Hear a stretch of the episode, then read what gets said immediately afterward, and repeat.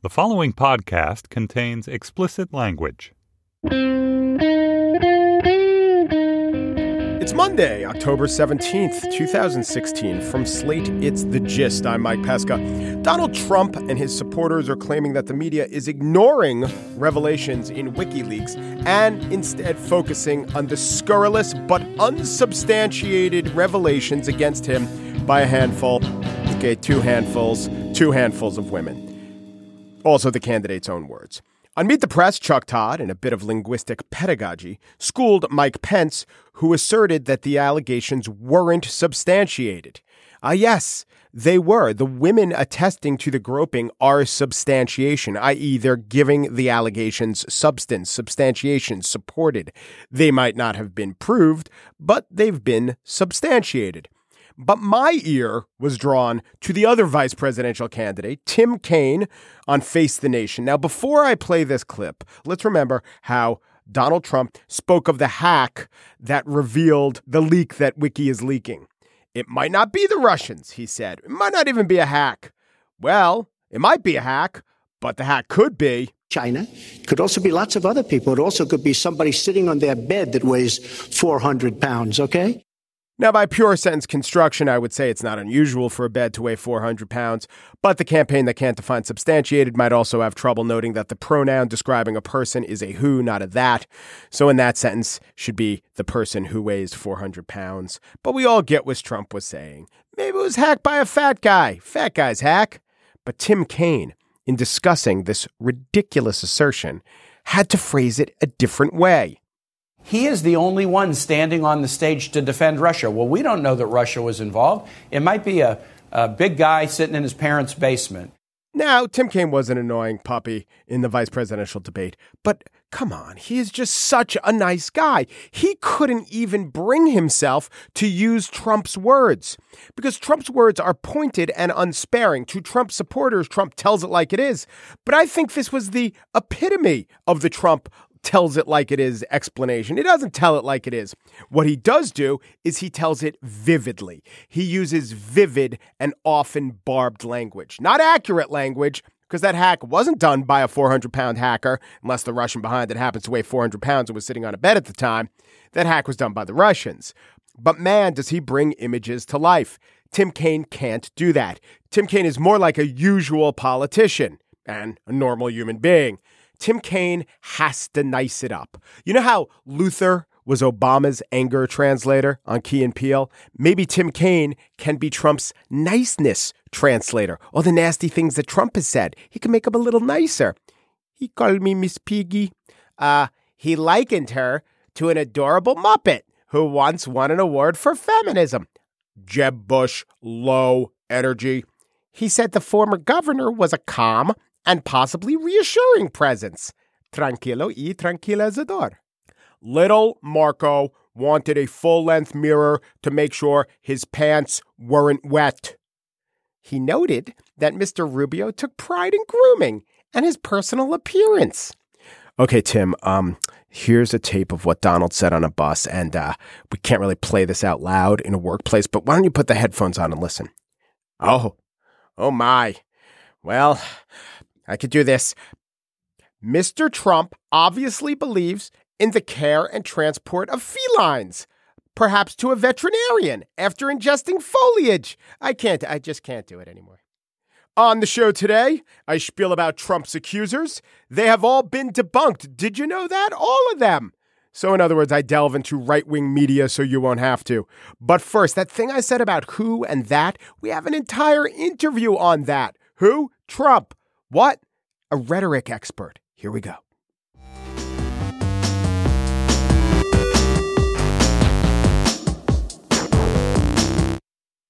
Donald Trump uses all the words, the best words, and to great effect. This has been determined by a totally scientifically assembled focus group of the people who go nuts at his rallies.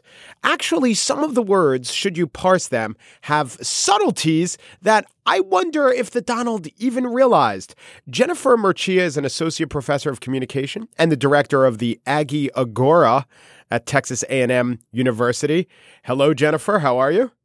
Hello, I'm well, thank you. How are you? Good. I enjoy the Aggie Agora, which is, of course, the old Athenian idea of a marketplace where ideas can be exchanged. So let us exchange some ideas. In the way Donald Trump exchanges them, he does this thing where he does this, well, I'm not saying, I'm just saying type device, which allows him, I guess, to make assertions but have plausible or implausible deniability that he's making those assertions. That's right. He sure does. And, and you're right. He does have the best words, the greatest. They're really tremendous. Um, particularly, um, I find it amusing, interesting, and frightening that he uses paralipses as often as he does. Yes. Tell me about paralipses. So paralipses is the I'm not saying, I'm just saying uh, rhetorical figure and uh, it's used to distance yourself from claims to it's an ironic form of saying two things at once mm-hmm. right? So i don't want to be held accountable for saying this but i'm certainly going to say this thing that i you know really want to say. Um, and he does it all the time. So some examples of this would be what uh, so one of my favorite examples is one where he said, and, and, I love this example particularly because he's actually telling you that he's doing it. Um, this is from a rally in December of last year in New Hampshire. He says, but all of the other candidates are just weak. And they're just weak. And I think that they're weak generally, if you want to know the truth. But I don't want to say that because I don't want to, I don't want to have any controversies. No controversies. Is that okay? So I refuse to say that they are weak generally. Okay? right, right. Or he says, I remember the time when a woman yelled out something pretty vile, and then he says, I'm not going to say this, I'm not going to say this. And then he says it, and then he essentially said, But I didn't say that. But I didn't say that. And he also didn't say those words on the tape. Well, that's a little bit of a different thing. Also, the incident with the baby, wasn't there a lot of paralipses going on there with, I love babies, I don't like babies, I'm kidding, no, I love them? Actually, I was only kidding. You can get the baby out of here. That's all right. Don't worry. I, I think she really believed me that I love having a baby crying while I'm speaking. That's okay. Is that paralipses or just contradiction? um, it could have been paralipses. I would have to look at the, the thing again. But yeah, I like it. it shows the irony there, right? And the confusion. Is it okay if my baby's crying? Do I have to take my baby out? No, no, really, take your baby out. I don't really want your baby here. So I think what it's communicating is that he, although he goes beyond the norms of discourse, it is to me a reflection that he knows the norms. Like mm-hmm. he doesn't he never says things and then is like, "What? What? What I say?" you know, he always knows what he's doing, and it also indicates that he's not just someone without a filter per se. He's someone who consciously transcends what little film. It might be a tissue thin filter, but he understands where the line is and he consciously goes over the lines. That's what the use of paralipses says to me. Yeah, I think that's right. And that's why I love that example that I gave you from December, um, because he's actually telling you his thought process as he's doing it. Um, you know, and so you see the internal struggle with him where he wants to say it, but then he knows he shouldn't. Um, and it's fascinating, particularly because he says he's, you know, not going to be shackled or whatever his term was right. uh, by political correctness or by the party or whatever. So he knows that he shouldn't say certain things, but he can't help himself. He really wants to. And so for him, paralipses is a great way of saying what he really wants to say without being held accountable for it. And does that also maybe work with his audience where they can tell themselves a story whereby they're not buying into 100% of what he's saying or that they themselves have plausible deniability but they get the emotional satisfaction of you know hearing the unvarnished words but the intellectual bailing out of saying well he didn't really say that yeah, I think it does two things for his audience. One is what you've said, which is that they get to feel like they have a connection to the behind the scenes, to the real Donald Trump, mm. um, that they really get a sense of what he is and what he wants and what he thinks. So in that sense, it's a like insider kind of nod to, you know, you and I know what we're talking about. And then the other thing is that it allows them to feel superior, right? Like I know what he's saying, and so I really know him, and uh, and I get it, and so it's the language of insiders that he's relying upon. And irony is always a language of insiders. You you have to understand a culture um, to get an ironic twist. Well, what makes it irony? What makes it fit the definition of irony? Oh, saying two things at once. So the definition of irony is negating the literal with the figural. yeah. So he um, is saying two things at the same time, which is ironic. Um, I'm saying that I'm not saying this while I'm saying it. Um, the paralipses, I mean, I see it as ironic and I see it as making the audience feel happy and comfortable and, and knowledgeable, but it's also funny, you know, I mean, it's what stand-up comedians do. And so, you know, even if you're not enjoying the irony, you know, you don't like what he's saying, you can still kind of laugh at the fact that he does it, you know, because it's, it's just so transparent he is using what I take to be diabolically brilliant rhetorical strategy to prevent himself from being held accountable for most of the things that he says. I've tracked him since December and I'm writing a book on it. And so I see him using the paralipses and the argument ad baculum, the threats of force. I see him using appeals to the crowd, the wisdom of the crowd ad populum. I see him using uh, reification, which is something that I just wrote about in relation to the tape. So that's the thingifying of people. So treating people as objects instead of as people. Uh, he does that all the time. It frustrates me because as a grammarian, when he says people that instead of people who, I just want to like get out my red pen and cross everything out. You know, on uh, the gist, I did a roundup of debate number one or two of the Republicans, and all I did was count which candidates say people that instead of people it's who. Really telling. Well, I think it's also generational. It's just proper grammar. Marco Rubio almost always says people that, and I believe Jeb Bush says people who almost all the time. Well, I would think that Trump would have been, you know, because he has the greatest education, the greatest mind, that he would oh, have yeah, been yeah, in sure. the the group of people who knew that it was supposed to be who. But he he also calls people it, you know. Yes. Um, and and so it's not just at the level of the sentence, but it is. Um, but it's also at the level of thought, you know. So, you know, when he's demeaning Muslims or immigrants in general, or women, or uh, handicapped people, or anybody who he disagrees with or thinks that uh, they're less than he is, he always refers to them as objects rather than as people, which allows him to reject their criticism. He doesn't need to, for example, answer to the Khan family you know, they're objects, not Mhm. people. Certainly not patriots like they claim to be. And um, it allows him to treat women the way he does. And But there are times when he definitely talks about people as people. The coal miners are people. You know, Sure. uh, police are people. So certain people get to be people, and certain people get to be pieces of ass. so somebody asked me about um, what he was doing with Paul Ryan yesterday, and when I looked at his Twitter, he seemed to be treating him as a person. And so I think there's a power differential, and if he recognizes you as someone who's on his team, someone who he respects or wants to have the respect of, then he treats you as a person. Uh, otherwise, you're an object. There's also a showmanship aspect to it, Mm-hmm. which is the building up of tension. I think of James Brown going down on one knee and then draping him with uh, his cloak. I can't go on. I can't go on. Or even, you know, Redd Foxx, I'm coming, Elizabeth. Or Springsteen does this in his shows where Max will start playing the drums and he'll like pretend he's revving up the motor. And this is sort of like uh, Trump saying, I shouldn't say it, I shouldn't say it. And the crowd builds to a froth. And then the release of tension as he says it. And it's so much more effective than just, you know, saying an insult. I love that. Absolutely. That's exactly what it is.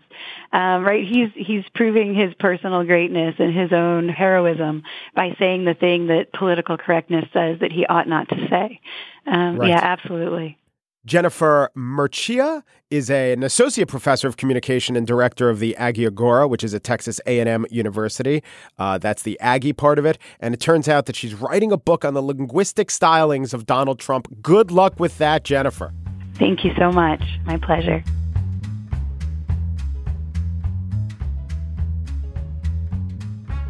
The Gist is doing two live shows this fall. Hey, it is fall, so they're coming soon. At the end of October, we'll be in Anaheim for the Now Hear This podcasting festival.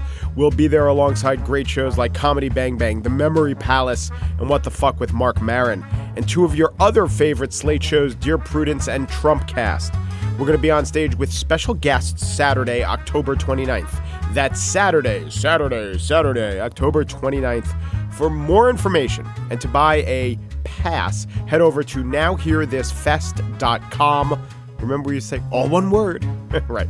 Now hear this fest.com and you can use the offer code GIST when you buy tickets to save 25% off general admission. And let them know I sent you. That's now hear this fest, all one word, com. Offer code GIST. And for East Coast fans, or maybe Midwesterners who happen to be in the East on election day, we will be doing a special viewing party on election night. It's more than a party, it's possibly a talking people off the ledge, but possibly a celebration, you know, depending on your political proclivities. Jacob Weisberg of Trumpcast will be there. We're going to announce special guests, so it'll be uh, better than just watching a cable network because we'll have our own experts to give analysis and perhaps even mental health professionals on call. November 8th, that is election night at the Bell House in Brooklyn. Tickets are on sale now. Go to slate.com slash live. The tickets are going fast, so get yours today.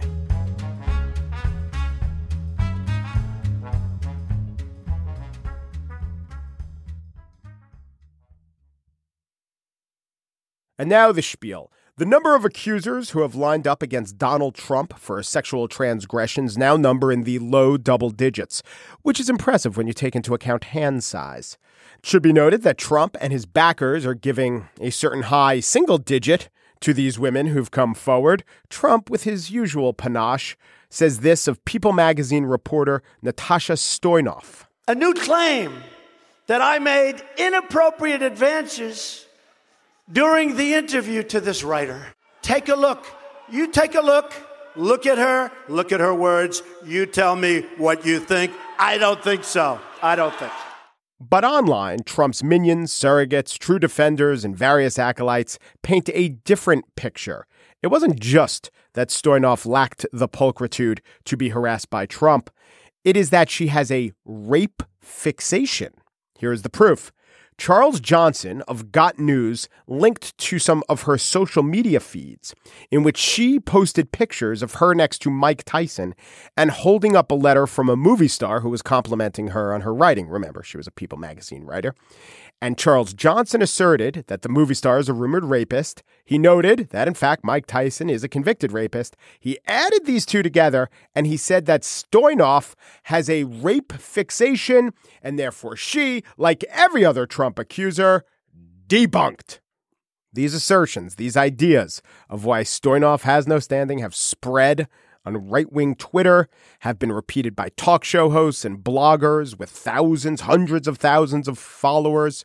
Johnson himself can't tweet. He was tossed off Twitter, but his news site and other sites are each providing a narrative to debunk, debunk each accuser. For instance, let's take Jessica Leeds.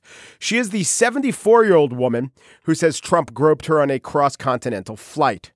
In a videotaped interview with the New York Times, Leeds used this phrase. He was like an octopus. It was like he had six arms. He was all over the place. Now, the actual arm count of an octopus aside, someone in a chat room somewhere heard that and noted that those are a lot like the lyrics to a Velvet Underground song. My God, he's like an octopus, hands all over the place. She gestured, raising her arms up while in defense.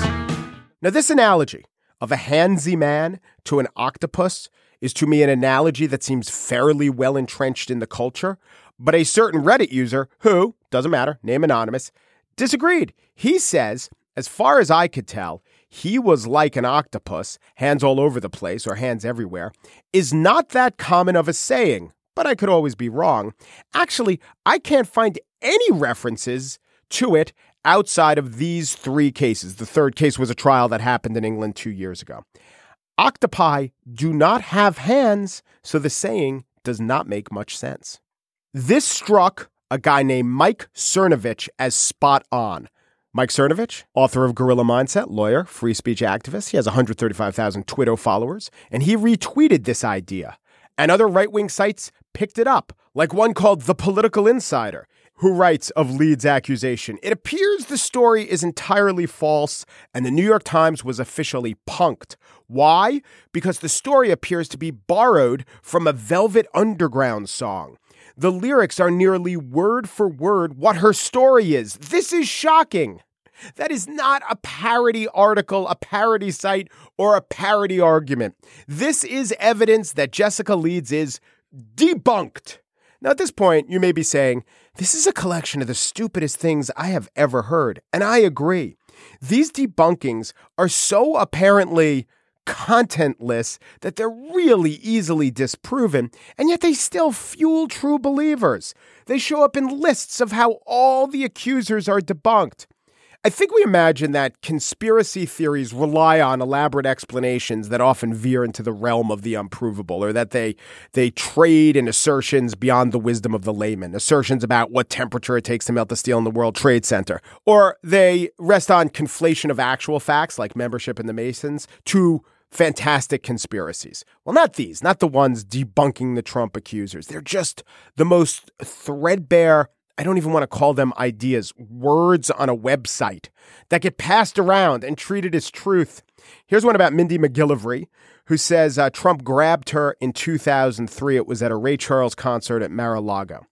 Charles Johnson and other sites point out the fact that Ray Charles never played Mar a Lago in January of 2003. Ray Charles canceled his tours at that time. Of course, there is a picture on Getty Images of Trump and Ray Charles at Mar-a-Lago. The date is January 1st, 2003. But Johnson and others say this only confirms what they've been saying because that picture was dated January 1st and the concert is said to have taken place on January 24th. Well, there are a lot of reasons why the picture could be called January 1st. It seems to at least place Ray Charles at Mar-a-Lago sometime in January of 2003 and also rebut the idea that Ray Charles canceled all his tours. So what I did was I contacted Joe Capozzi, who first reported this particular accusation against Trump in the Palm Beach Post. I said, can you verify the date of the concert?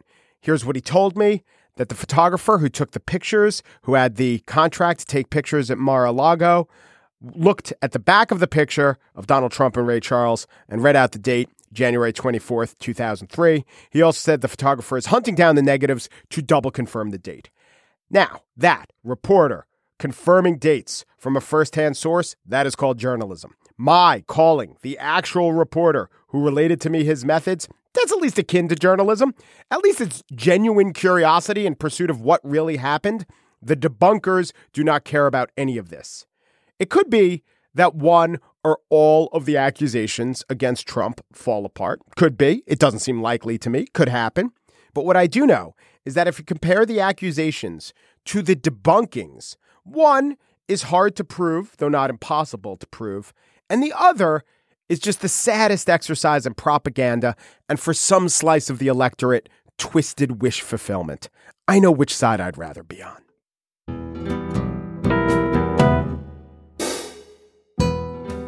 That's it for today's show. Chris Berube is the producer who cut that linguistic interview. Mary Wilson is the producer. That was named Time Magazine's Invention of the Year 2004.